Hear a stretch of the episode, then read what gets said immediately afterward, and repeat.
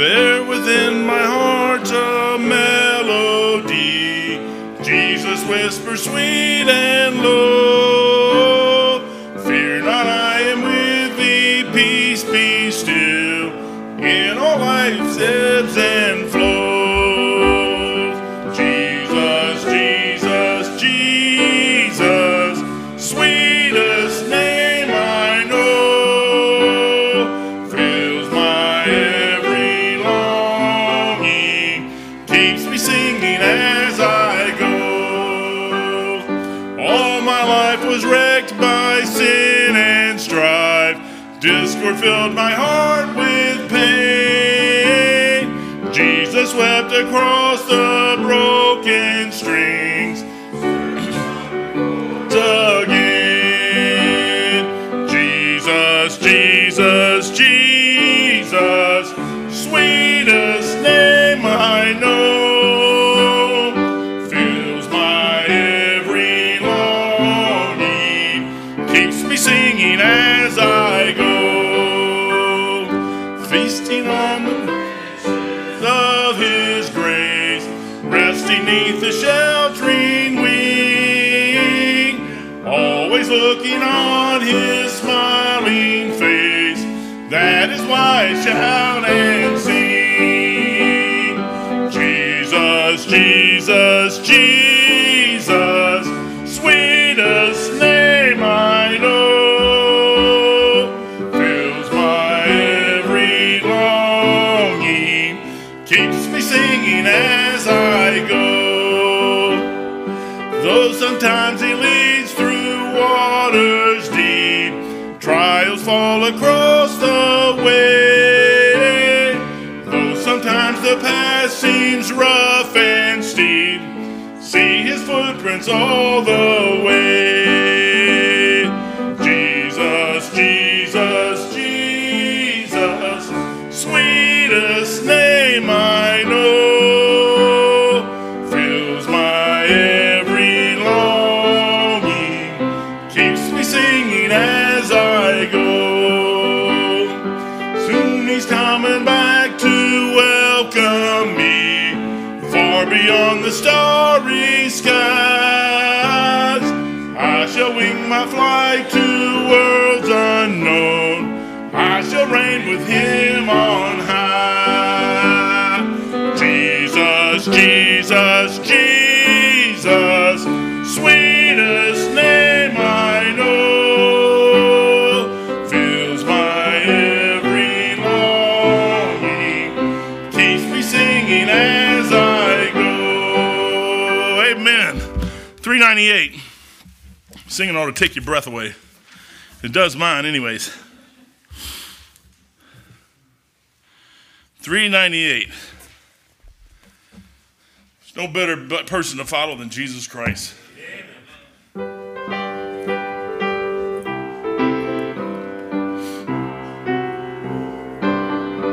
Amen. Down in the valley with my Savior I would go, where the flowers are blooming and the sweet waters flow. Everywhere He leads me I will follow, follow on, walking in His footsteps till the crown be won. Follow, follow, I would follow Jesus. Anywhere, everywhere, I would follow on. Follow, follow, I would follow Jesus. Everywhere He leads me, I would follow on. Down in the valley with my Savior I would, where the storms are sweeping and the dark waters flow. With His hand to lead me, I will never, never fear. Danger cannot frighten me if Lord is near. Follow, follow, I would follow Jesus. Anywhere, everywhere, I would follow on. Follow, follow, I would follow Jesus. Everywhere He leads me, I will follow on. Down in the valley or upon the mountain steep, Close beside my Savior would my soul ever keep. He will lead me safely in the path that he had trod, up to where they gather on the hills of God. Follow, follow, I would follow Jesus anywhere, everywhere. I would follow on. Follow, I would follow Jesus everywhere he leads me. I would follow on. Father, again, thank you for letting us come to church tonight. Do pray that you bless the service tonight. Lord, just the message and all those traveling back. Lord, we got a group of people headed out tomorrow, and they'll be heading back. Lord, it's just a long trip. I pray that they had a good weekend or a good week. And Lord, they come back refreshed. And Lord, just bless them now. Be with us tonight as we finish up. I'm going to finish up tonight what I started this morning, Lord. And Father, I just pray now that you'd be with us tonight as we're here. And I'll praise you, and we'll praise you. And we'll just look forward to your coming, Lord. If there's ever a time to follow you, now's the time to follow. Lord, help us to just get in our hearts the things you'd have us to do. And we'll praise you and honor you in Jesus' precious holy name. Amen. Be seated. I was going to let Andrew preach tonight, and I thought about this afternoon. I said, I need to really finish some of this stuff with Joseph. But this whole section, I'm sitting here looking at this section. This is the section of people that deserted us.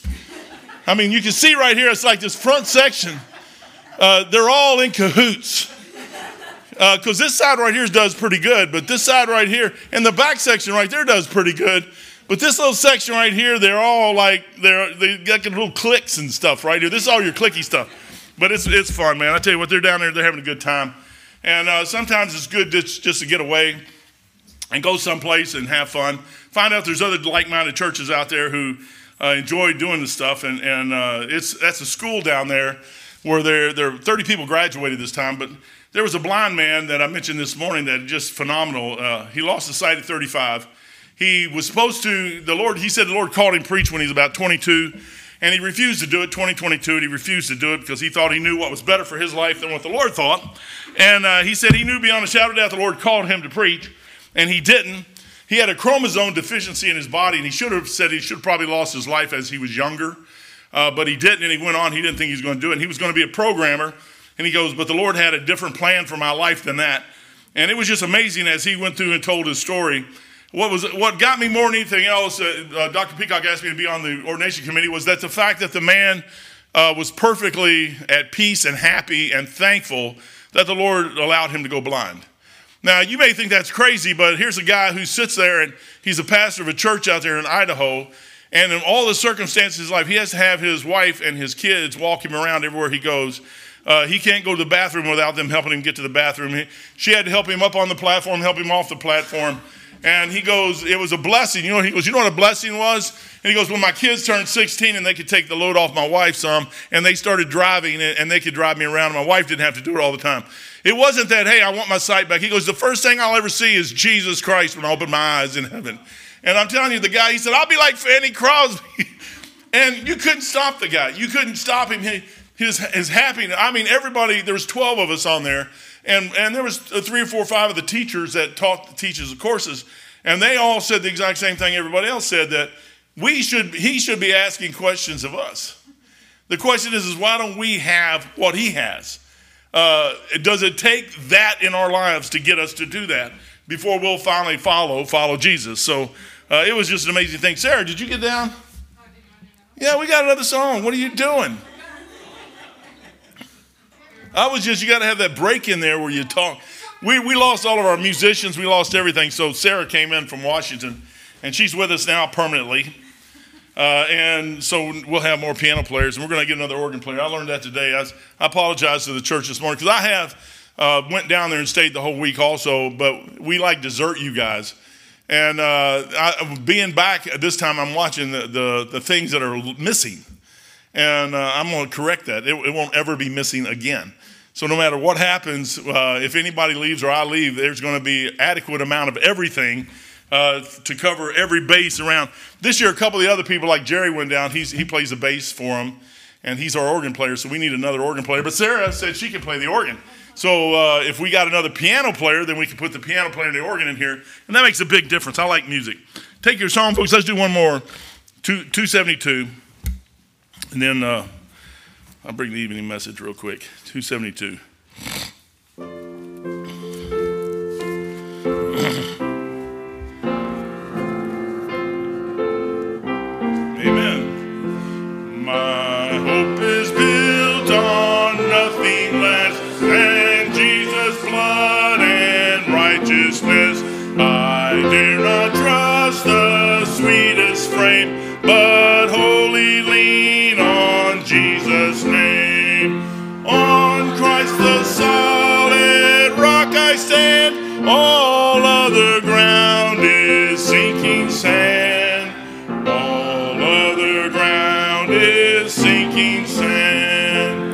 Witness veils his lovely face, I rest on his unchanging grace. In every high and stormy gale, my anchor holds within the veil. On Christ the solid rock I stand, all other ground is sinking sand. All other ground is sinking sand. His oath is covenant, his blood support me in the whelming flood. When all around my soul gives way, he then is all my hope and stay. On Christ the solid rock I stand, all other ground is sinking sand. All other ground is sinking sand. When he shall come with trumpet sounds, oh, may I then in him be found, dressed in his righteousness alone, faultless to stand before the throne. On Christ the solid rock I stand, all other ground is sinking sand. All other ground is sinking sand. Amen. You may be seated. Sorry, Andrew, but I figured I'd just finish this up. I did start it. I was going to look at Daniel tonight, but I'm going to finish Joseph. Take your Bibles, go to Genesis chapter 45. Joseph, to me, is one of the most interesting characters in our Bible. I always like Joseph. I like Daniel. I like men like this who, in the face of adversity, like that blind man down at Brother Eric down at Bible Baptist in Jacksonville, he didn't look at his circumstances and let that hinder him. He looked at where he was at and took what he had. And it was amazing that Brother Pilkington preached a message.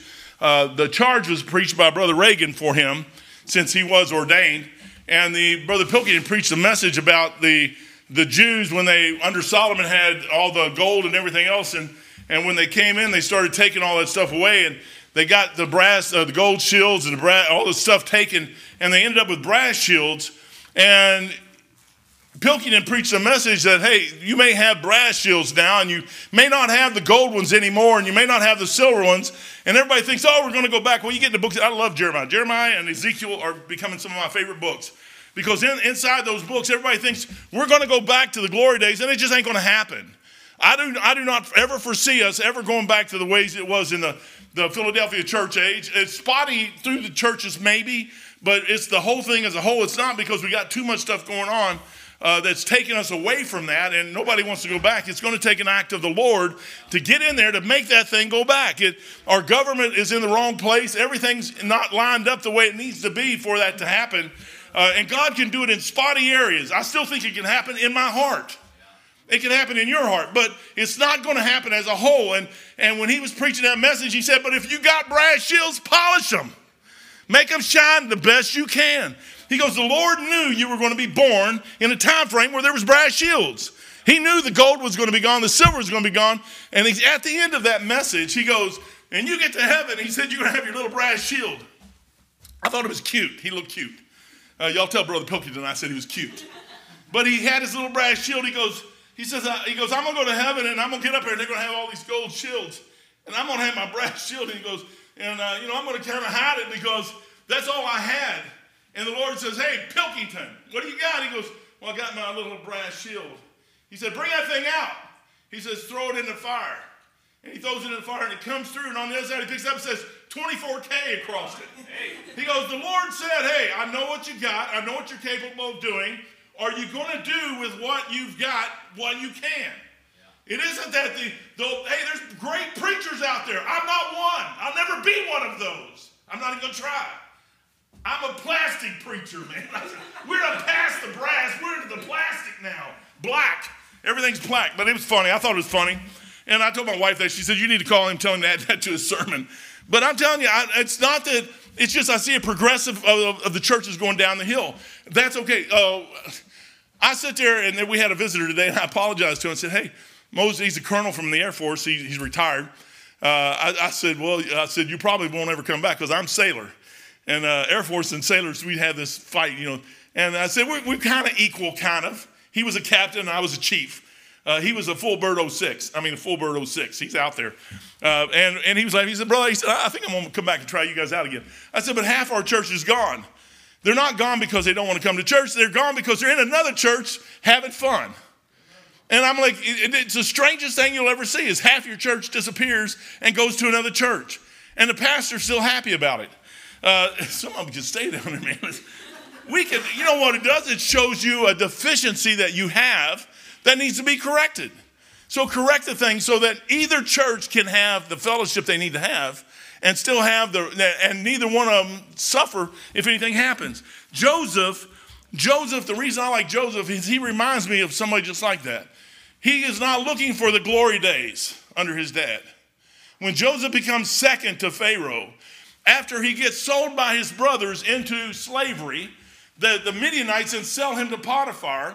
Potiphar's wife makes a pass at him, and Joseph does the best he can in the situation he's in, and he runs, and he gets thrown into prison all the way down. You never hear Joseph complain. All the way down, you never hear my Lord and Savior complain. He says, I come to do my Father's will. You know what? Most of the people, they don't know what the will of God is in their life.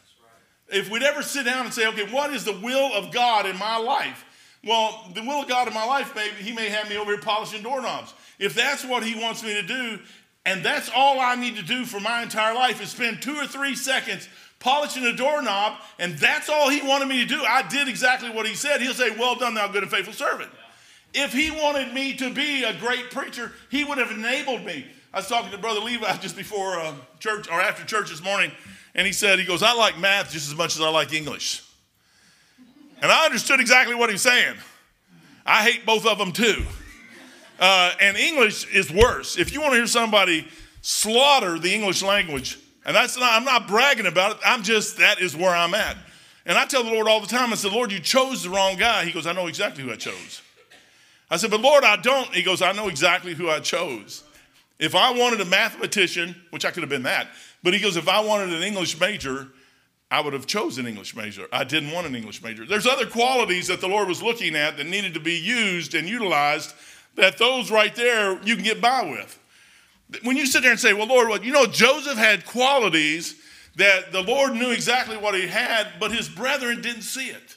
And what his brethren did was take him out. Genesis chapter 45, Joseph is sitting on the kind of like on a throne, and his 11 brothers are before him. They came once before, and they admitted to themselves that they didn't think Joseph could understand because they didn't know that was Joseph. And Joseph knew Hebrew and he also knew Egyptian. And he's dressed up like an Egyptian. He looks like an Egyptian. They think he's an Egyptian. He's sitting second to Pharaoh. They would have never thought in a million years that their brother would ever live, number one. Number two, that he would ever be elevated from a slavery position to second. God can do some of the craziest things in this world. To second to the highest king on the planet at the time, which was the Pharaoh. All because of a dream. You would say, what did he do great? He just interpreted a dream. Pharaoh said, I had a dream, and the butler just happened to be there. And the butler was already gone, and the cupbearer, the cupbearer for the Pharaoh said, oh, I have a fault today, king. That was God removing the butler, the baker, or the butler's mind, and he forgot all about it. He goes, "King, I know a guy. He's down in our prison." He said, "You ain't going to believe this." He said, "This guy can tell you your dream." He goes, "Man, you remember 2 years ago and you had me and the baker thrown into prison?" He goes, "Yeah." He goes, "Well, we both dreamed a dream in one night, and this guy gave us the interpretation of what we dreamed. We didn't have a clue what that was. And sure enough, you raised up the butler, the baker, and hung him. And me, you brought back up, and I'm still putting grapes in your cup today." He goes, "Are you sure?" He goes, "Yeah. You know, the butler had to be in a place where the king trusted him enough that he would do that." It's a whole series of things that needed to fall right into place for the Lord to say, "Go get this guy out of prison." And when the butler said that, the king says, "Go get him." They go down there and dress him up. You know what the Lord done for us? He's done dressed us up. And he makes you look exactly like his son. And he sets you on a throne and he puts a ring on your finger, just like the prodigal son when he comes back. You know what he wants us to do is come back. Joseph was the first one to come back, but Joseph is the perfect picture of Jesus Christ. He is sitting on a throne. His brothers come to him the first time, 10 of them. And he said, "Ye are spies." You say, why would he do that? Well, he's trying to get you to realize that you got some problems. For all have sinned and come short of the glory of God. That's what Joseph is doing. Joseph gets that, gets them. They go away scared to death. They got our brother. They kept him. Now there's only 9 of us. And we're going to go back and tell our father, and he's not going to be happy. And he wants us to bring Benjamin. That's not going to make him happy at all either. And he's just not going to do it. So Judah goes back and tells him. And Jacob says, "I'm not going to do it." Stubborn. But then you run out of food again. Isn't that amazing how God does things in our lives? Why do we as humans have to have things taken away from us before we love God? I remember I heard an old preacher one time. He's in a church preaching, and the place was pretty full. And Sunday morning service, a simple message, and he talked about it. He goes, "Why?" He talking about the invitation. He said, "Why won't you come down to the altar and in a church and we got air conditioning, we got heat or whatever, you got padded pews, we got all that stuff. It's nice and soft and cozy in here. It's comfortable." He said, the altar's comfortable. You come down here and get the thing right with God anytime." But he said, "No, we won't do that. We'll wait till we're out in a wreck upside, the car's turned upside down, gas is leaking all over the place, it's getting ready to blow up, and then we'll cry out, 'Oh God.'" He goes, "Why won't you do it when it's nice and cozy?" He goes, humans just aren't that way. We have to be kind of forced into it because we have a thing called free will and a free choice and a mind of our own. And the Lord, thank God that he takes time to change our mindset to where we start thinking about him. Joseph takes his 10 brethren, keeps one, puts him in prison, and sends the other 9 off, and they start thinking. They sit there and said, in front of Pharaoh, in front of Joseph, "We put him in a pit. We sold him to the Amalekites," or whatever they were, the Midianites. He said, and that's all they knew at that point. "We took his coat of many colors. We ripped it up and dumped it in kids' blood, took it to our dad and said, 'Is this Joseph's coat?'" They never said Joseph was dead. They just gave the impression that he was. You know, so many times in our lives we do stuff that we never sin as far as saying something that is wrong. We just allow something to go forward that isn't right, and we know it. We don't do anything about that. And when we should do something about that, they didn't. They let their dad for 25 years think Joseph was dead. You know, the Lord can resurrect things in our lives at any given time. A lot of people think Jesus is dead. They're going to be sadly mistaken one day. Right. Christ's compassion goes, number one, I'd like to say he has a great compassion. Chapter 45, verse 1. Joseph is sitting here, and his brothers come back, and Jacob finally out of food. No more stuff. Judah said, "Look," he said, "I'll give you my 2 sons, and I'll leave them here. And Father, if I don't come back with Joseph, with Benjamin, you can kill my 2 sons." He said, "I'll take full responsibility for Benjamin." And he knew exactly what he was doing when he did it. He gets there, and Joseph starts looking, and he sees his brethren. They still don't know who he is. I'll bet you the whole time they were gone, Joseph was probably waiting to see his brothers. He probably even went down and talked to, I think it was Simeon that they kept. He probably went down and talked to him, never revealed himself to him, but just looked at him and said, hey, it'll be okay. It'll be okay. It'll be okay. Through an interpreter, they'll be back. They'll come back to get you. He probably didn't believe it, but sure enough, they came back. "Well, we didn't take care of Joseph. Why would they take care of me? If that's the people I'm trusting to take care of me, and one of my brothers, I was in cahoots with them to throw him in a pit and sell him for a few bucks that's been gone years and years ago." You know, we do stuff at the time sometimes that we'll down the road regret. But the Lord always wants you to bring that out. 45 says, then Joseph could not refrain himself, went off and started crying when he seen his brothers, because he was so excited about seeing them, and his heart was breaking for them, and they did something to him that caused him, that they thought cost him everything. And in the end, it was a plan of God that blessed him beyond any measure, that put him in a place that he could now not only save their lives, and the whole purpose was to save the lives of Israel. You know, when Lot got in there, he would have, Abraham sitting there talking to the Lord about Sodom. And he says, if there's 50 righteous, will you destroy the place if there's 50 righteous? He said, Abraham, for 50, I won't destroy the place. In the conversation with Abraham, the Lord was sitting there willing to let a city of wickedness and lewdness and filth survive if there was 50 people there that was righteous for Abraham. The Lord isn't in this world to destroy the place. He's in here to gain people back, but some people just will not go back. And it got down to 4 that left, and then 3 ended up on the side of a mountain. But his compassion, God's love is greater than our sin. Romans 3:11, sometimes, I like that verse. It says, there is none that understandeth, there is none that seeketh after God. We're in a place when we're lost, just like his brothers are. They could not seek God. They didn't even know how to seek Joseph. They didn't know he existed. But the Lord has strange ways of doing stuff to make you understand he's there. People say, how did you get saved on a back porch in Louisville, Kentucky? I don't know. I don't know whether something happened when I was 12 and 13 and 14 or 15 and started changing my life to where I started thinking. But from the time I was 12 to 22, the whole thing in my world started flipping around. I remember one day I was driving down the road, and I had a 66 Chevy 2 Nova. Fenders were all flapping on the front. I mean, it's a piece of junk, man. The thing should have been in the junkyard back then. But it got me around, driving down 65 toward Louisville. The engine had an inline six banger, and it was rod knocking like it's getting ready to go right. Knock, knock, knock, knock, knock, knock, knock, knock. I'm like, man, this thing ain't going to last another 15 minutes. And I'm sitting there and said, oh, Lord, I'm lost as anything. And I'm sitting there saying, oh, God, I wish somebody had hit this thing and total it out. And I get off on Fern Valley and come around the loop, and the light's green, and I take off through the light, and this guy runs a red light and totals my car out. Well, it was already totaled before he hit me. And I'm sitting there, I get out, and he just got his car out of the shop. I mean, it was one of these muscle cars back then, but I mean, he just had it painted. It was beautiful. It was. The whole front end now on his car is smashed. I get out of my driver's seat. Nobody's hurt.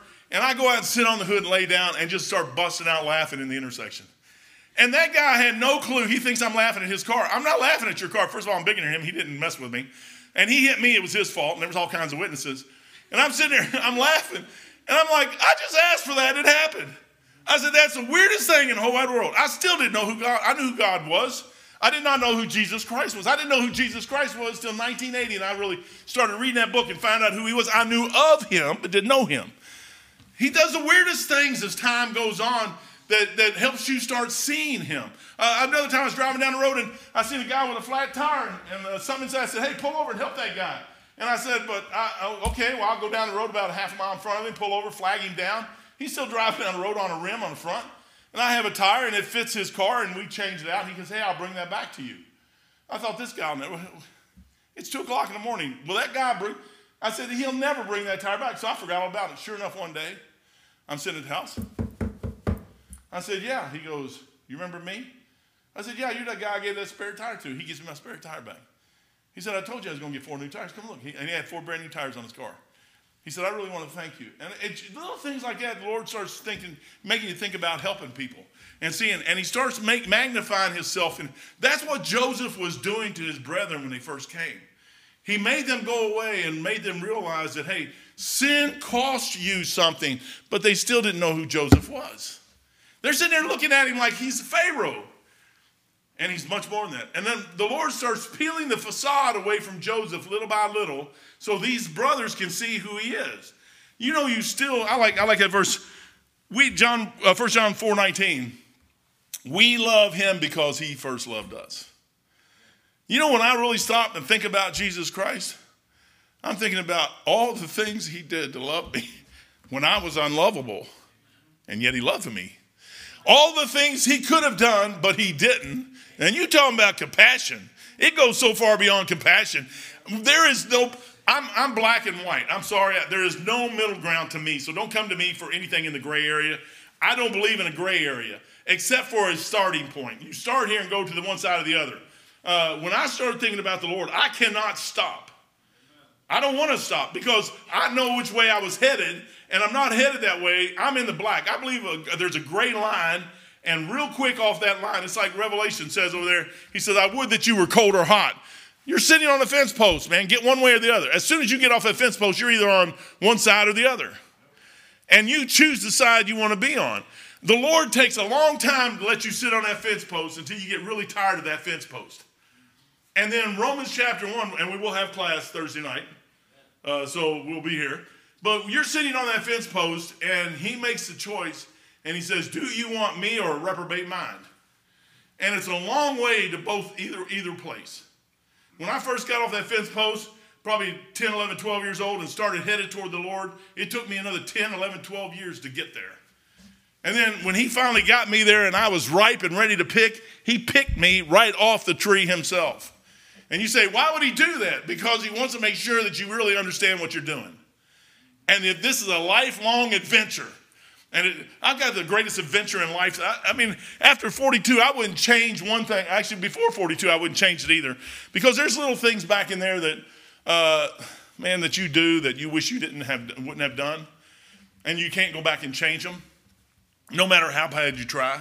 I did something one time, and I thought, well, hey, I was in the Navy for a couple, 2 or 3 years, and I did something. I borrowed something, and I never took it back. And when I did get a chance to take it back, the company was closed down. I couldn't even take it back. And I still got those 2 C-clamps over at my house, and every time I see them, the Lord says, you remember those? I said, yeah. I said, I took them out of the company, and I was using them and never took them back. He goes, yep, you're right.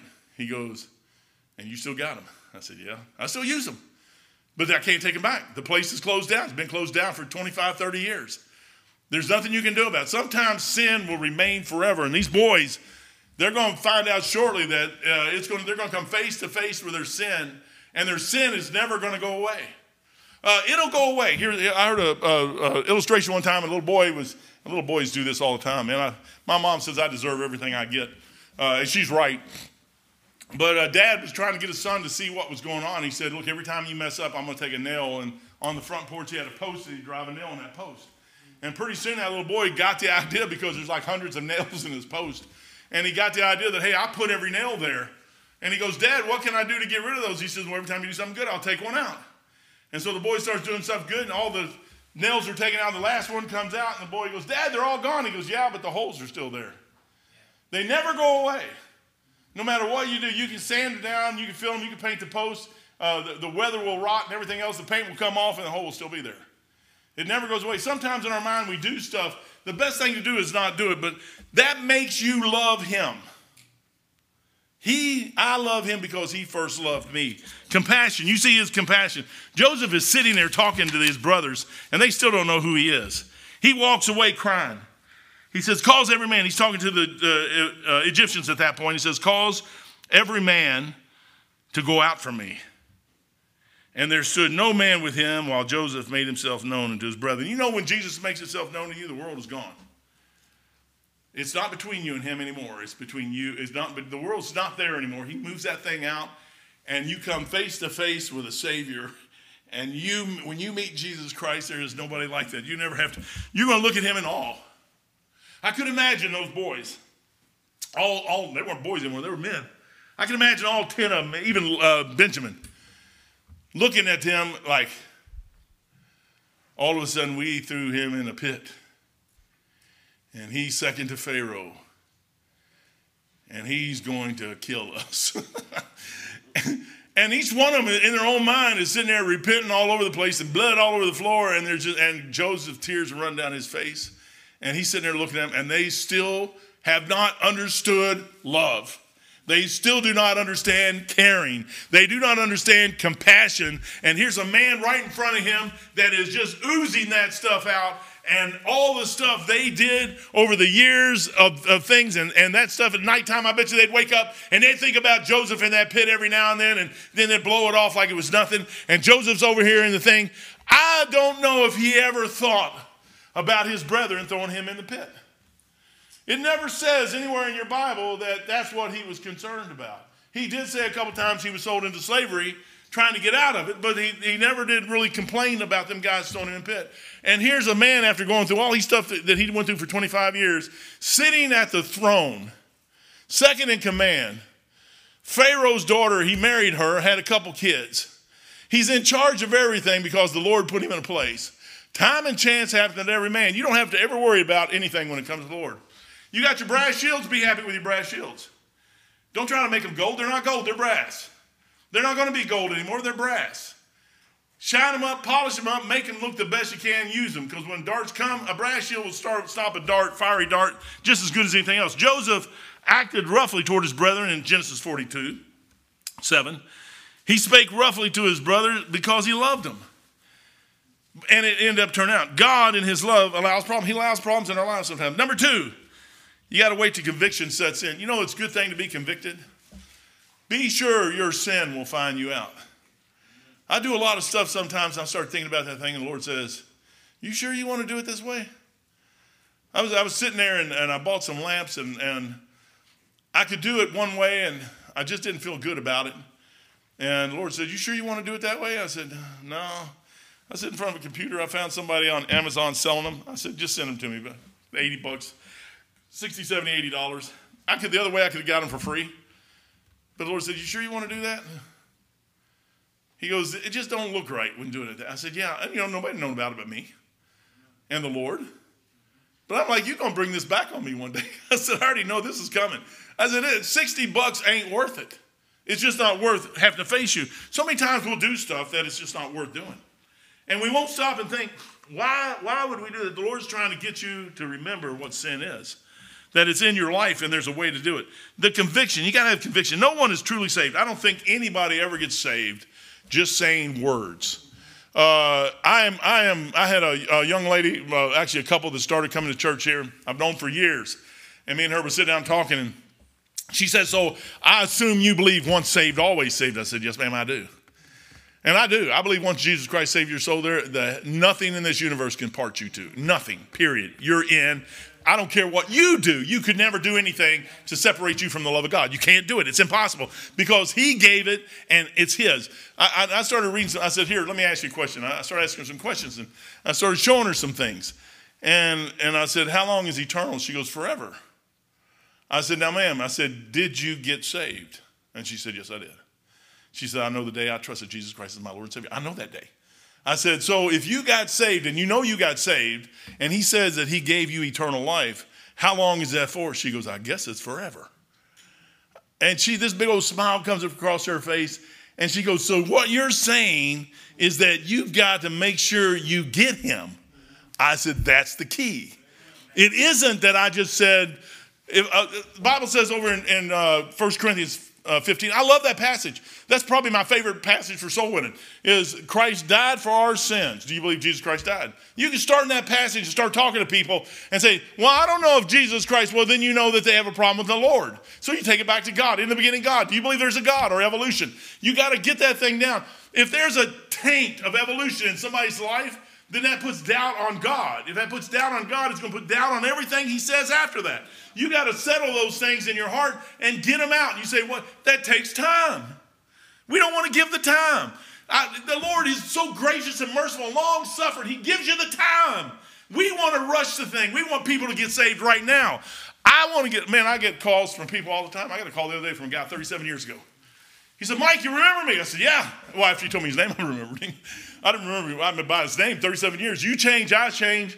You look in the mirror, I look in the mirror. I said, I don't look like I looked 37 years ago. My wife's got a picture of me when we first got married, and I said, I don't look nothing like that anymore. That guy actually was skinny and handsome with his mustache. I said, I can grow the mustache, but the rest of it is gone. Never come back. I already know it. It's over.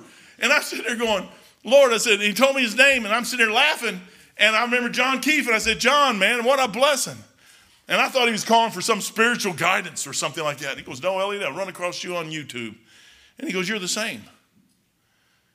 He said, you never changed, man. You still talk the same way you talked on that ship. And he got saved on that ship. Fritz and myself got to lead him to the Lord. And 37 years later, he's still out there serving Jesus Christ, and he's still going to church with him and his wife.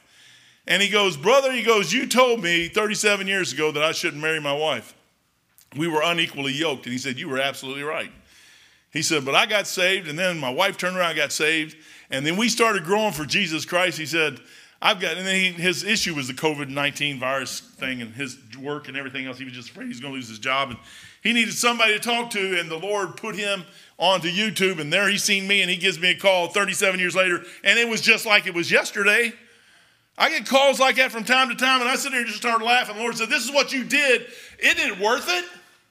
Isn't it worth doing what you did and all the trouble you went through? And sometimes you forget those little nuggets that are laying out there, that's just sitting there, that God has for you all over the place. And one of them will call up, and you'll get that call, and you'll say, man, I told him, I said, hey, call Fritz, man. He lives right down the road from Fritz Biederstadt. Now, that's Norfolk, Virginia. Right down the road could be 20 miles. I have no idea. But I said, John, why don't you go see Fritz? He goes, oh, man, I hadn't talked to Fritz in a long time. Why? Things getting away. Who knows what? I said, I'll tell you what, if you go talk to Fritz, I said, and set up a time, I'll fly out there, man. We'll all go have dinner, and I'll pay for it. He goes, you would do that? I said, yeah, man, I'll do that. Tickets are cheap now anyways. I don't mind doing that. The conviction, you know what you have to do? You got to get them convicted. I like being on a ship for 3 years. I like that because I could get up in the morning. I had my rack down on the ship. I could get up in the morning and go do my job. I could preach at everything and move. Had a track rack on the Mestex with chick tracks all in it. I had plenty of time. I could just watch them guys get saved. And sometimes it took a year. Sometimes it took 15 months. Sometimes it took 2 years. I left the Scott and nobody got saved. I was so mad I got out of the Navy because nobody got saved on that ship. Now, I don't know if you ever got mad because God never moved. I got mad because God did not move. I had perfect evals. I had perfect everything outside a piece of paper. I could become an officer. I didn't care about none of that. Nobody got saved, and I was mad at God. I said, I wasted my time. You said, why would you say that? Because I felt like I wasted my time. You know what the Lord was teaching me? He was teaching me something, and he was giving them times to cook in the incubator. I'm sitting in church one day 3 months later. I never quit going to church. I still stayed in church. Sunday morning, Sunday night, Wednesday night, I'm in church. Anytime the church did something, I was with the church. I was working out of the shipyard, overhauling aircraft carriers. I was sitting there in church. Burris's church. I still remember his house church. It's a house church. It wasn't even a church church. It was a house church. And I'm sitting there Sunday morning, going through Sunday school, and before Sunday school starts, it's red 72 Chevelle with a black vinyl top pulls up. I know exactly whose car that is. That's Scott Flood's. And Scott comes in. He sits right next to me, and we're laughing. And Brother Burr starts preaching, and he goes through Sunday school, and he goes through the Sunday morning service. And in between services, I introduce him to him. And then after that, I take Scott up there. And Brother Burris was a great soul winner. You know what I wasn't? A great soul winner. And Brother Burris sits there, and I introduce him and say, brother, I'm going to go outside. And I walk outside and go start praying for 45 minutes. I come back in, and Scott's saved. He trusted Jesus Christ. Scott's still saved today. How about that? He's married to Amy, and he's got a bunch of kids. And he's in a church in Norfolk, Virginia, still serving Jesus Christ. That was 85, 86, maybe 87. So 87, 97, 2007, 2017. That's 35 years ago. Scott's still there. You say, what is it? I watched a few minutes. I looked at Scott and said, Scott, I preached at you till the cows come home. 3 years, man. I'd preach at you. And you'd come in and ask me questions. He was a tech on the ship with me. And he'd come in and say, Mike, what about this? Mike, what about that? Mike, what about this? Mike, what about that? Mike, what about this? Mike, what? So would everybody else. Mike, what about this? We'd fix stuff, keep fixing stuff, all kinds of stuff we fixed. The Lord just touched my fingers. I could lay hands on stuff and just heal it. I don't understand how it worked. I don't even understand if I could do that anymore, but I did, and it worked. And everybody thought, hey, man, this guy's a genius. What about Jesus? Man, they don't see me read my Bible. I keep reading my Bible. I keep reading my Bible. And I tell them, nobody got saved. I said, Scott, why didn't you get saved? He looked at me with this little Scott-looking face and said, you never ask. I said, I'm like, duh. I said, what? He goes, you never asked, Mike. He goes, every time I had a problem, I would come to you, and I'd ask you a question. Your testimony is great, and I think you ought to have a sparkling testimony if you can. And sometimes you get little dings and stuff, and don't worry, the Lord can polish those out, just like your brass, man. They can keep that thing. Get some Neverdull. Navy had Neverdull. Man, you can take Neverdull and just shine anything up. The dent would still be there, but you can make it look good. That'd be the nicest dent you ever seen. But you sit there and polish that thing up, and I said, but Scott, he goes, Mike, he said, I'd feel bad. I'd feel terrible. And I'd come to you, and you'd take that Bible, and you'd give me comfort and peace about that book. He goes, but he goes, but you never ask. I said, ask? Lord said, yeah, dummy, you got to ask him. You can do all this stuff and never ask. 15 young men got saved right after that. Boom, bam, bam, bam, bam, bam. Scott went back to the ship, and guess what he said? He goes, hey, I know. You know what Scott knew? He knew right where I was at. I was in a house church down the street of some community. Scott knew that every morning. You know what he knew? He knew every morning and every Sunday morning and Sunday night and Wednesday night, Elliot was going to be in that driveway. He knew that. He knew right. How did he know that? He followed me.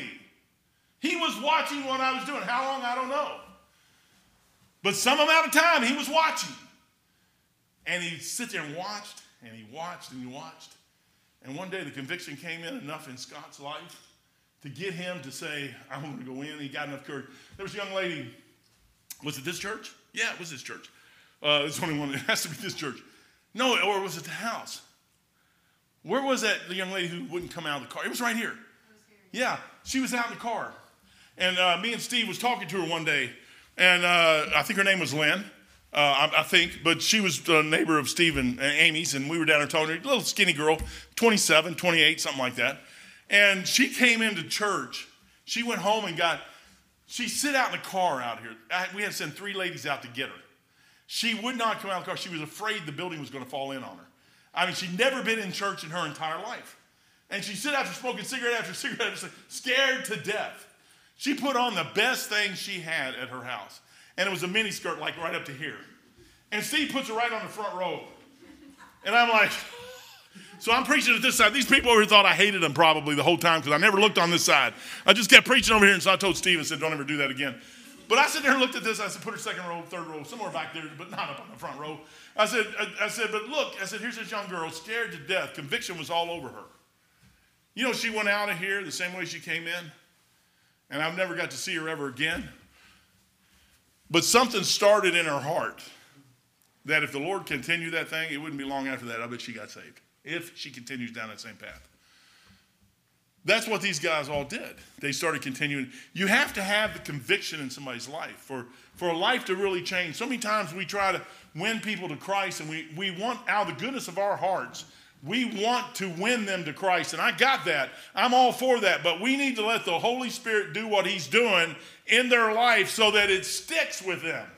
We say, why don't it stick anymore? Because we're cracking the eggs before the eggs are ready. The chicken, I mean, we're trying to put the cart before the horse, and we need to let the Lord do his thing. Lord, you know what he's teaching me? He goes, you did everything right. 365 days a year, 3 years straight you lived on the USS Scott. You were there 24 hours a day. They watched you every move you did. You messed up. You did this, you did this. He made me quit smoking on the Scott. He made me start wearing suits on the Scott. He made me quit drinking on the Scott. There's all kinds of stuff he took out of my life on the Scott. And he said, hey, and just because you quit smoking don't mean you can sell your cigarettes. Man, I paid $3 a carton for cigarettes back then. $3, man. That was a lot of money. And I'm sitting there going, I'm going to sell these cigarettes. I'm going to get my $3, at least $2.95 back. The Lord said, so you're going to sell your sin to somebody else? And that carton went over the side of the ship. There wasn't even a discussion about it. I mean, people, I think they were ready to fly over the side of the ship to get that carton of cigarettes before it sunk. I didn't care, man. After a while, you sit there and look at that thing. You say, Lord, he says, yeah, it's the little things. It's the little foxes that spoil the vines in your life. It's the little foxes that get in there and chew that stuff up. And sometimes we think it's the big stuff. And then, you know what Joseph is doing? He's sitting here making sure the conviction has set into their hearts. So many times, you know what the best Christian we could ever be is sometimes just let people waller in their sin. But we don't have to be there with them. He said, come out from among them, be ye separate, saith the Lord, and touch not them. Sometimes we need to just back away from them. You know, if you live the way you live and you're supposed to do the right thing and you do the right thing, you're going to radiate Jesus Christ all over you, and the Holy Spirit's going to eat other people's lunch. They get mad at you. They'll say, you think you're better than us. man, the moment, just for a moment, it's like, yeah, I do. No, but you got to hold that thing back sometime and say, no, I don't think I'm better than you. But right is right and wrong is wrong. And sometimes you got to do the right thing, and you're thinking you're hurting somebody, and you're not. Joseph is crying here. These are his brothers. This is his blood. He knows this is my brothers. And back then, I mean, they loved each other. But even though they hate each other, they love each other. So like a love-hate relationship. I don't know how they worked that thing out, but you got to have that conviction.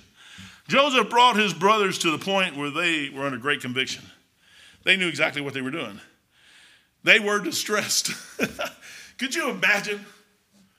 You know what? You know why I love the Lord Jesus Christ so much? Is I know he knows that I know he knows that I know he knows everything I've ever done.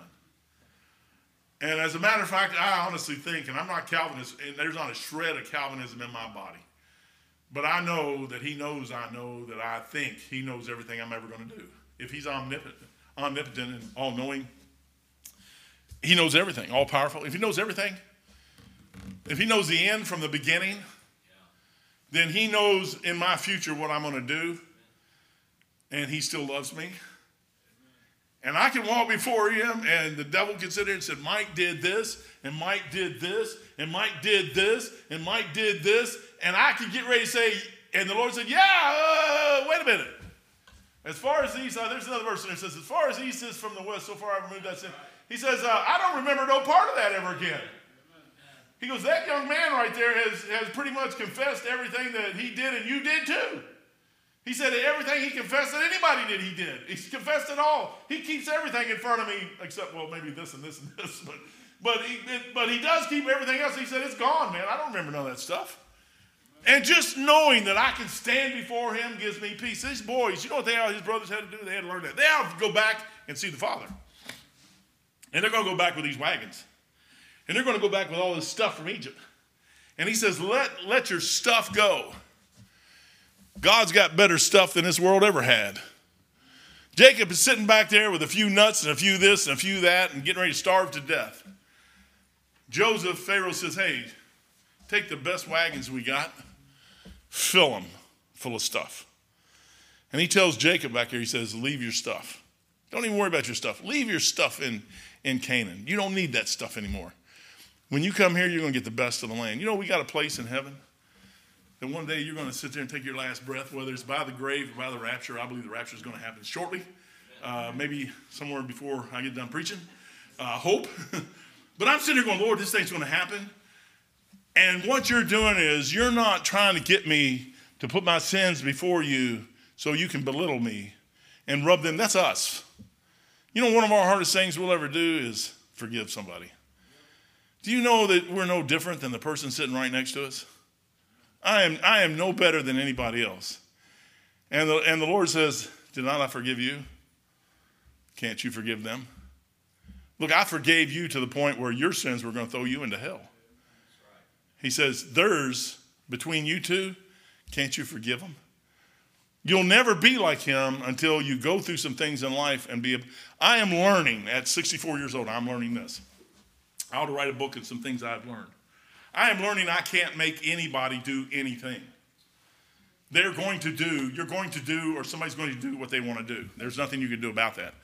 But what you can do is you can live a life before them the best you possibly can. So maybe, just maybe, that when they go to do something, you will come to their mind and they won't do it because of your testimony. Just maybe they'll come to church on a Sunday morning and get saved. And just maybe they'll go back to a ship and 15 more will get saved. You say, how do you believe that? Well, there's a guy on a ship named Leffler. Leffler was a ET. He worked for me. And he got saved. He was Lutheran. And Leffler was a young man. He didn't know. He was one of the 15 that got saved. And I was walking on the ship, the pier. I was still out in the Navy. I had to go down and work on a ship that was on a pier that came out of the yards. They moved it down the piers. I had to go down and do some work on it. And as I was walking down the pier, I was on the right side, and here comes Leffler down. The Scott was down there. He come off the Scott, and he stayed on that side. He goes, I don't want nothing to do with you. I said, Pitthouse Leffler, what's wrong? He said, I should have never done it. I said, should have never done what? He goes, I should have never got saved. I said, why? What do you mean you should have never got saved? He goes, I should have never got saved. He goes, my whole family turned against me. Nobody wants anything to do with it. I should have never done that. You know, he knew exactly what he did. There wasn't a doubt in his mind what he did. He got saved. 2 weeks later, that boy was dead. That's the only time I ever heard in my life. 42 years. He's the only one I've ever heard say I should have never got saved. 2 weeks later, they found him. He went to his bed on a Friday night. He didn't have duty over the weekend. He had spinal meningitis, and he laid in that bed sweating and in fever all week long. Before they found him, they had mustard Monday morning before they found him. And he could have had spinal meningitis before that, and it just really, the fruition came Friday night and over the weekend. His brain was fried, and they took him to the hospital, and he died shortly thereafterwards.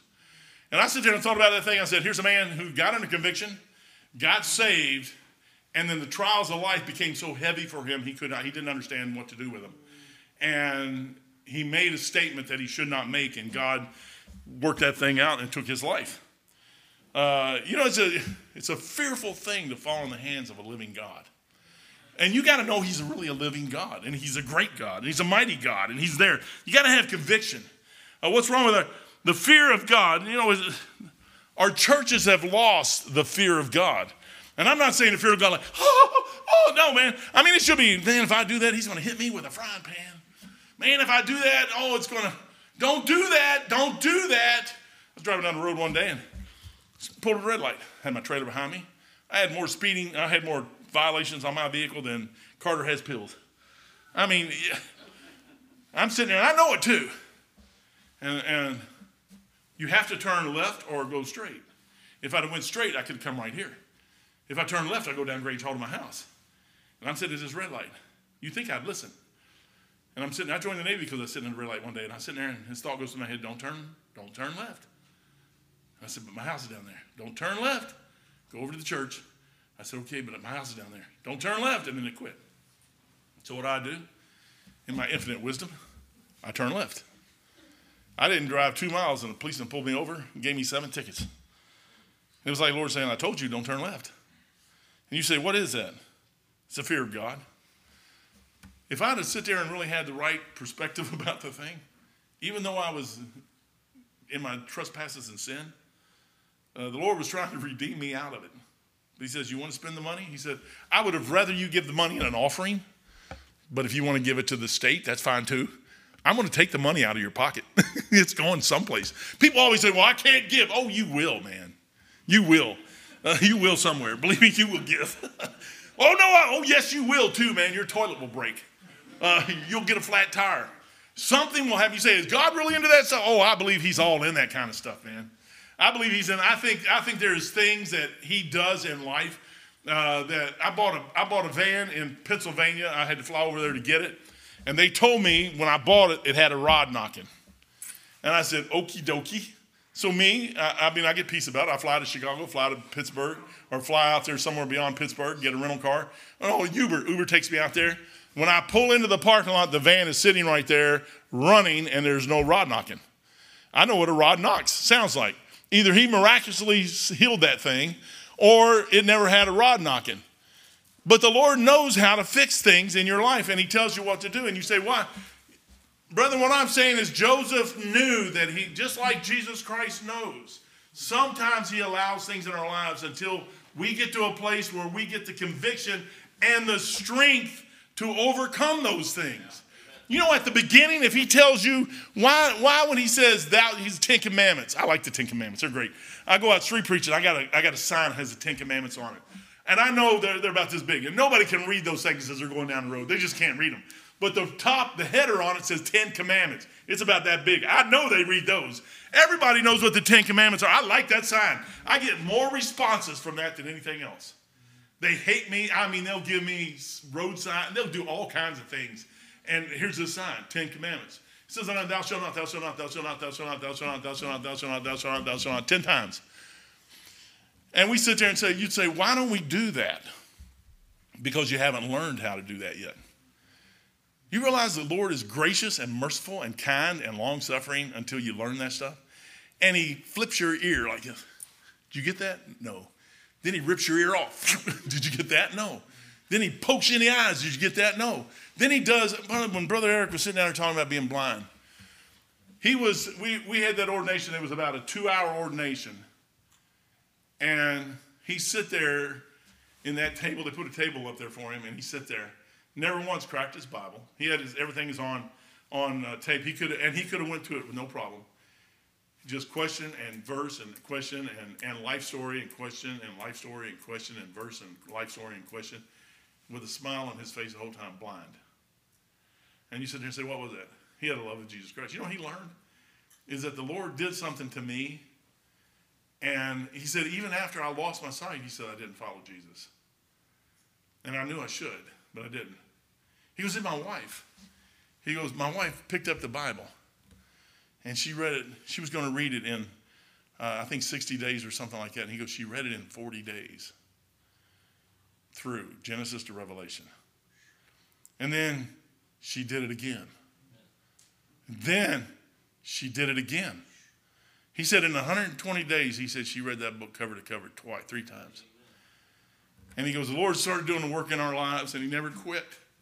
And he goes, I mean, this guy has a smile that just, I mean, it takes over his whole face. And he's sitting there telling us about Jesus. And the 12 people on that board. Now, here's another thing. That isn't just a board to give you an ordination. That is a board, and we have ordained. We did ordain one guy. We felt so sorry for him. And Brother Peacock said, he'll get it. He'll get it.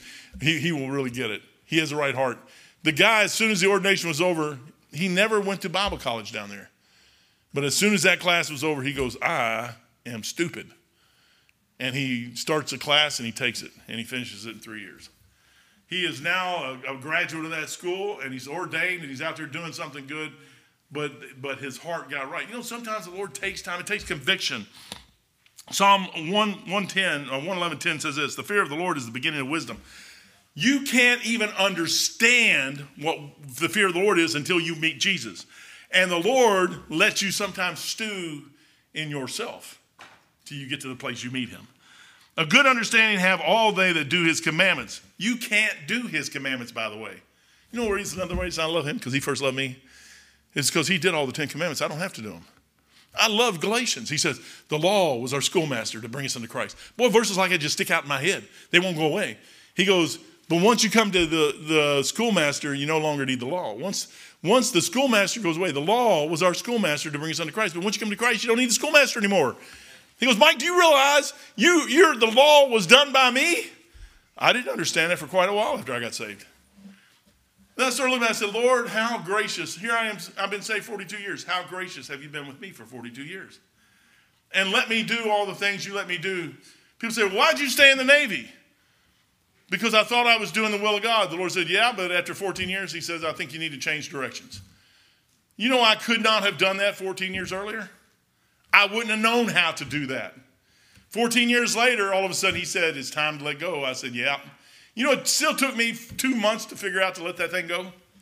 I sit there at my little desk at work and just looked at the pieces of paper in front of me, and I knew that an aircraft carrier sit out in front of me, and all I had to do is sign a piece of paper, and there it was. I had been trained for 14 years for that flat top.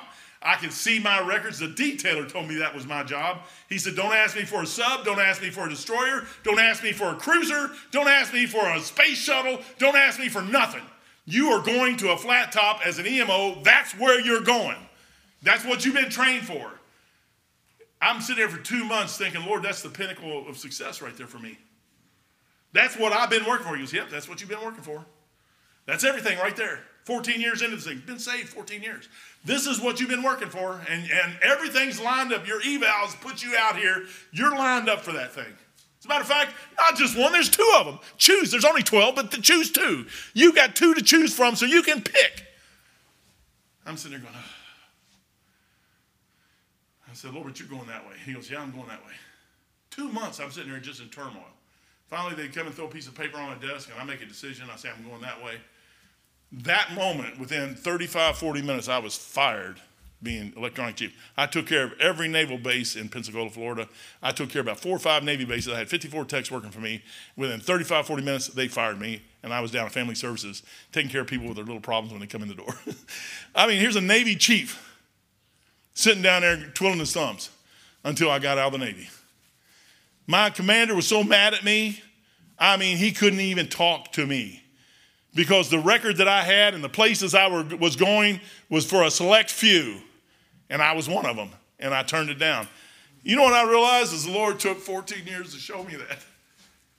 People say, well, why did you? I've had people call me fool, idiot. I could have finished in 86 more years standing on my head. I didn't have to do nothing. My ticket was written. Retirement. 20, 22 years, I'd have been a commander. I've been a lieutenant commander probably. I could have possibly been, I'm definitely a lieutenant, maybe a lieutenant commander. And if I'd stayed a little bit longer, I could have retired as an officer. And I'm sitting there going, no. I said, Lord, you're going this way. He goes, but you don't know what's that way. I said, yeah, I have no idea what's that way. But you're that way, and I'm going to go that way with you. I'd rather go that way with you and know that I'm with you than go that. And I thank God for that all the time. I said, Lord, you had to show me that. You know what? His brothers were right there. They had to get to the place where now Joseph is second in command. You know where Jesus is at right now? He's sitting at the right hand of the Father. And he's sitting there.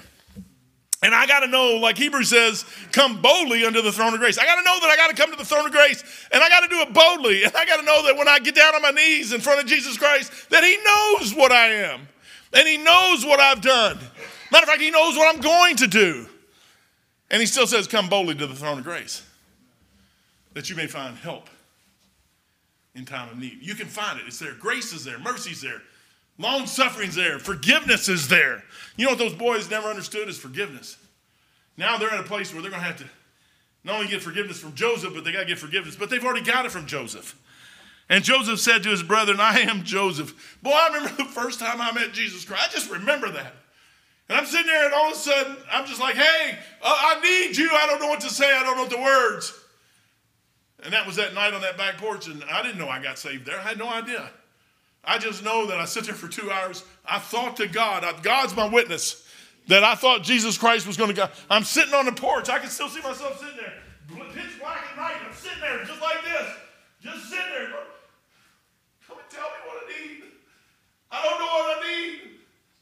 And I'm waiting. A couple of hours, man, good 2 hours. And I'm waiting for him. I thought he was going to come and sit right next to me. I had a fence in the backyard. I still have to this day, I'm like, Lord, that must have been stupid. I mean, you probably up in heaven, all the angels are there just laughing. But I think I got a garden back there with a gate on it. And every time you open the gate, it squeaks. It's a metal gate. For some reason, I thought he was going to come down in my garden. I come in the garden, you know. And I'm waiting. I'm waiting in this pitch black night for the gate to go. And him walking through it, come down and sit in and tell me what I need. I'm just sitting there waiting. And he never came. And I wait, he never comes. And I'm sitting there waiting. And I said, hey, I don't blame you. I wouldn't come for me either. I said, I really wouldn't. I said, you've not done a thing. I've done it all. It's my fault, not yours. And I get up. And I go back there and go to bed. And that was the best night of sleep I think I ever had in my life. I woke up the next morning. And my life was changed, and I didn't even realize it. 3 weeks later, I realized that it changed. And I'm bawling my eyeballs, and I'm trying to figure out what in the world went on. And I know it had to be him. And I said, hey, the only person I can go talk to is my uncle. He's a Southern Baptist preacher. He's got to have the answer. I'll go talk to him and see what he says. You know these boys right here, what they realized is Joseph was the only one with their answer. He had the food. And if you want the right answer, you're going to have to do it. They left. They didn't have to come back, but the Lord got them back. And I'm sitting there going, man, he come back. They come back. Joseph said, even after all the stuff I did to them, they came back. Once they came back, he starts talking to them. I'm sitting there on that porch, and I talked to Rolf, and Rolf tries the women in Christ. I say this all the time. I love it, man. I never forget it. I'm never going to forget it. If you get tired of me saying it, fine, just close your ears like this, do this. And I'm still going to say it anyways. Because he did something for me that nobody else could ever do. And he used a man to take a Bible out of my hand and put another one in. And that did not change what he did to me that night on that back porch. That was one more step in my growth that he was doing. You know what Joseph is doing? He's patient enough with his brothers that he's trusted God enough that if I have to send them away and keep one of their brothers in prison, that they're going to walk away and they're going to start thinking about what they did. And it may take them 6 months, 8 months to finish the food I'm going to give them. But I got the only store in that business in town. They're going to have to come back to me or they're going to die. And he goes, and I'll just wait. And I'll wait. You know what the Lord does? He knows us enough that he knows he can wait. And he's willing to wait. You know what we need to do sometimes is learn. If we would spend our time changing our lives to be like his, believe me, he will spend his time affecting other people to see that. and he'll change them. The reason we don't have what we need today is because we never let conviction set into their lives, and we rob them of their opportunity to meet Jesus Christ. They hear of him. You know why our kids go amok? Do you know why our churches aren't what they should be? It's because we try to get them in and work them to death and never let them meet Jesus Christ. It's relationship, and that's it. It is not me and you and I'm the Lord here. No, I'm just the best I am. I love Jeremiah. Oh, man, I like Jeremiah. Jeremiah sits there and says, hey, you're doing this wrong. You ever notice the prophets in the Old Testament, Samuel, Elijah? You ever watch those guys? They don't have a church. Not a one of them have a church. Not a one of them have thousands and thousands of people under them. Not a one of them's even trying. Not every one of them have the power of God. And they'll walk into town and they'll say something and walk out and scare everybody to death. And they'll walk out of town. Do you know where the seer is? Oh, you don't want to mess with him, man. He'll turn you to a frog. You don't want to mess with that seer. He brings people back from the dead. He does all kinds of stuff. What he says happens. You don't want that. Yeah, that's what I want. No, you don't want that. Yes, that's what I want. Those guys go in and do what they need to do and get out of there. For some reason, the typical church thinks, I got to build a church with 5,000 people in it, and y'all have to tithe and give me all kinds of money. That's not the way this thing is set up. You know what you got to do is have a relationship. You got to have a relationship. There's a guy sitting right there, Randy, man. What a blessing he is. He still comes in. He's got issues in life. But Randy went away for a little while. There he is. I knew he was going to come back one day. And it wasn't because of me. It wasn't my great preaching, my smiley face, or none of that stuff. I just knew he had a relationship with Jesus Christ, and he's like me, and we all do things sometimes that we have to go off and learn something, and we learn what we need, and we come back. One day y'all might come, and I won't be here. And you say, don't worry, he'll be back. He'll come back someday. Conviction. The fear of the Lord is the beginning of the wisdom. You know what the Lord does? He gives us that time to build that fear. No one has ever been saved who has not first been convicted of his lost state. They have to know, just tell them they're lost. The hardest thing we'll ever do is tell somebody they're lost. Show them their condition. Could you imagine Joseph? How about the two men that went in Luke? I'll get back to Joseph in a second, but the two men in Luke, the Pharisee and the publican, they're sitting there, and the Pharisee said, I'm glad I'm not like this publican. That's the typical church member today. Oh, I'm this and I'm that. No. We're all like the publican. The publican's just beating himself, saying, I'm not worthy to be even. The Lord said, he went away. This guy, I got a little note there. The publican went home dignified. Dignified won't get you into heaven, by the way. But the collector went home justified. The collector went home with his heart right before the Lord. And the Lord Jesus Christ said right there, Joseph sat there and looked at his brethren, and his brethren had to get the thing right before Joseph. Then they had to go back and get the thing right before their father. And then the thing is right. Then you move on from there. You say, what is all that? Well, way down the road, about 600 years later, there's a woman sitting out, and she gets pregnant by Gabriel over top of her, and the Holy Spirit overshadows her. And she has a son, and his name is Jesus. And he comes right through the bloodline of Judah, which is one of those 12 boys getting right, the 10 boys getting right. And the Lord says, I'm getting ready to do something down the road that none of y'all even know about yet. He goes, but we got to settle this thing here first. This thing has to be done. That can't occur until this is done. You say, well, he could have used Joseph. Yeah, he could have used Joseph, but he wanted to use Judah. And Judah was one of the 10. And he says that has to be done. That has to be taken care of. You know what he had to do before he could ever get there? Get the conviction in his life. There is not a one of us in here, if you stop and think that you did not, before you made some major changes toward God, that conviction wasn't present in your life.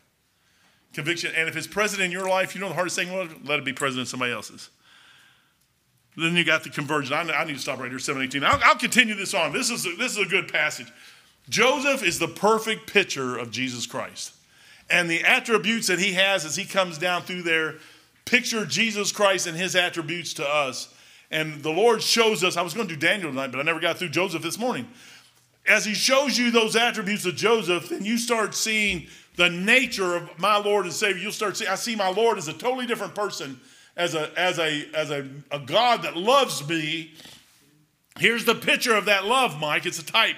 Here's the type of that love toward you that I have. and you can come. Then you say, how do you go boldly? Because I know he told me to, and he took me like I was, and he, I just read through the book of Ruth. You ever read Ruth? Ruth is cool, man. Ruth is cool too. I like Ruth. Ruth is a Moabitess. She isn't even in the bloodline. She isn't even a Jew. She's a Moabite. And all she does is follow Naomi back to the Jew. And Naomi has to go into Moab and lose everything, lose her husband, 2 kids, 2 sons, lose everything. She goes back with her tail tucked between her legs. Nothing. She's too old to have kids. She's too old for everything. She's a woman on top of that. God can never use me. He says, young ladies, go back to your families and to your gods. Ruth says, I'm going to go with you. I'm going to die with you. Your God's going to be my God, and I'm going to be with your people, and I'm going to go and I'll serve you. And Ruth ends up marrying Boaz. Just happens to get into the right field where Boaz is. Boaz comes by and sees her, go, ooh, that's a good-looking girl. I think she's cute. I like that. I like the cute first. But I like her attitude because I watched her and heard about her, and she came back and was taking care of Naomi, and Naomi's a porter, and here's this girl out here in the middle of the field trying to get enough food so she can go back and feed herself and Naomi. Make sure you leave a couple hands of purpose for that girl, and don't you say nothing to her either. As a matter of fact, you give her some vinegar and bread, and she can eat with us. Boaz starts seeing it. He goes, that's character. He goes, none of these other girls out there, but that one has. You know why the Lord says I got a job for that little girl? She goes, you're going to marry her, Boaz. You don't know it yet, but you're going to. And Boaz starts seeing things, and he figures out he's a conniver like I am. He goes, man, he goes, I'm second in line here. He says, the other guy, my other kinsman, he's first in line. He has to have the first right to redeem this thing. But boy, I got to figure a way to get him into heaven. I get him out of the way, and I get Ruth. I got to get him out of the way. But he's got the first right. Oh, I know what I'll do. I'll sit in the gate. And he'll come by and I'll get him. And then I'll tell him that he has the first right. And he'll agree with me. And then I'll tell him, but you got to take Ruth the Moabitess. She's a Moabitess. She's a Moabitess. And you got to raise up seed to them so that the name of her son can be on that land. She's a Moabitess. And he goes, I know he won't do that. So he does it gradually. And he gets right up. And he goes, I'll do it. And he goes, okay, good. He goes, oh, by the way, when you take the land, you got to take Ruth.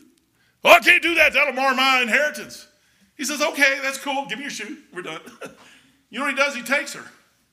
Why? Because he knows he sees something in that girl that he don't see in none of the other girls. And the Lord puts it in his heart. That's the one I want you to have. Because I got a plan down the road. And she's going to be the great, great, great, great, great, great, great, great, great, great, great, great, great, great grandmother of Jesus Christ.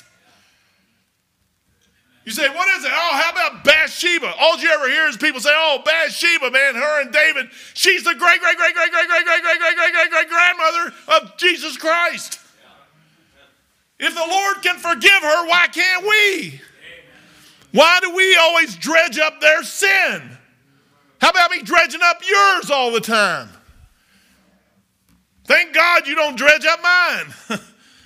He says, it's gone. Let it go, man. Of course we're messed up. But you know, when you get to Jesus, he can straighten out all the problems. That's why I like Joseph. Father, thank you for your blessings tonight.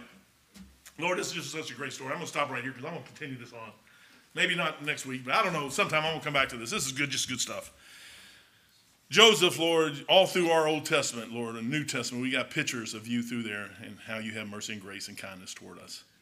And Lord, I just want to thank you for that tonight. Oh, Lord, thank you that you spent time enough in my life to show me that you love me. And Lord, it's taken some time, and Lord, I've done so many things wrong over the years. I mean, just even the last 4 or 5 years, 2 years, last 15 minutes. And Lord, you know that I know you know that I know you did it, and that you've had long suffering and mercy and grace. And I love you not because of how great I am, but I know that you love me first. And Lord, you put up with some things in my life that the typical person on the planet would never put up with. But you've seen something that nobody else saw. And Lord, you took your time. And Lord, one day you started working on it. And I like a diamond, they say a diamond comes from a lump of coal and it's just under pressure for many, many years. And Lord, you knew that eventually a gem would come out and you could polish it up and you could continue to polish it and cut it until it comes out the way it's supposed to. Lord, that old song says you're still working on me, and you are, and Lord, you're working on everybody. Lord, help us just to see that sometimes hard things have to come in our lives to get us where we need to be, but also hard things have to come in other people's lives. Lord, just help us to see that you're working in people's lives and that we'll have the grace with them that you have. And Lord, thank you again for the story of Joseph in the Bible and, Father, his brethren and the way it worked out. And Lord, be with us as we leave tonight and go our separate ways, and we'll praise you and honor you in Jesus' name. Amen. We are not going to sing a song. We're just going to end it right there. I would rather just go away. It's just you go home and think about Jesus, what he done for you. And I'm telling you what, if you the thing that he has done is just unbelievable. And one day we're going to get to heaven, and we're going to walk through those gates. Actually, we'll fly through those gates probably. I don't even know if we'll ever see the gates. We're just going to be there. He says, absent from the body, present with the Lord. And we're going to walk in, and we're going to see all that stuff. And he goes, by the way, what's mine is yours, and what's yours is mine. And he goes, it's all yours. It's all yours. Everything is yours. But you're really not going to want none of that. What you want is him. And you're going to get a hold of that thing, and you're going to realize that it's not stuff. It's Jesus. Again, Father, thank you for your blessings, and we'll praise you in Jesus' name. Amen.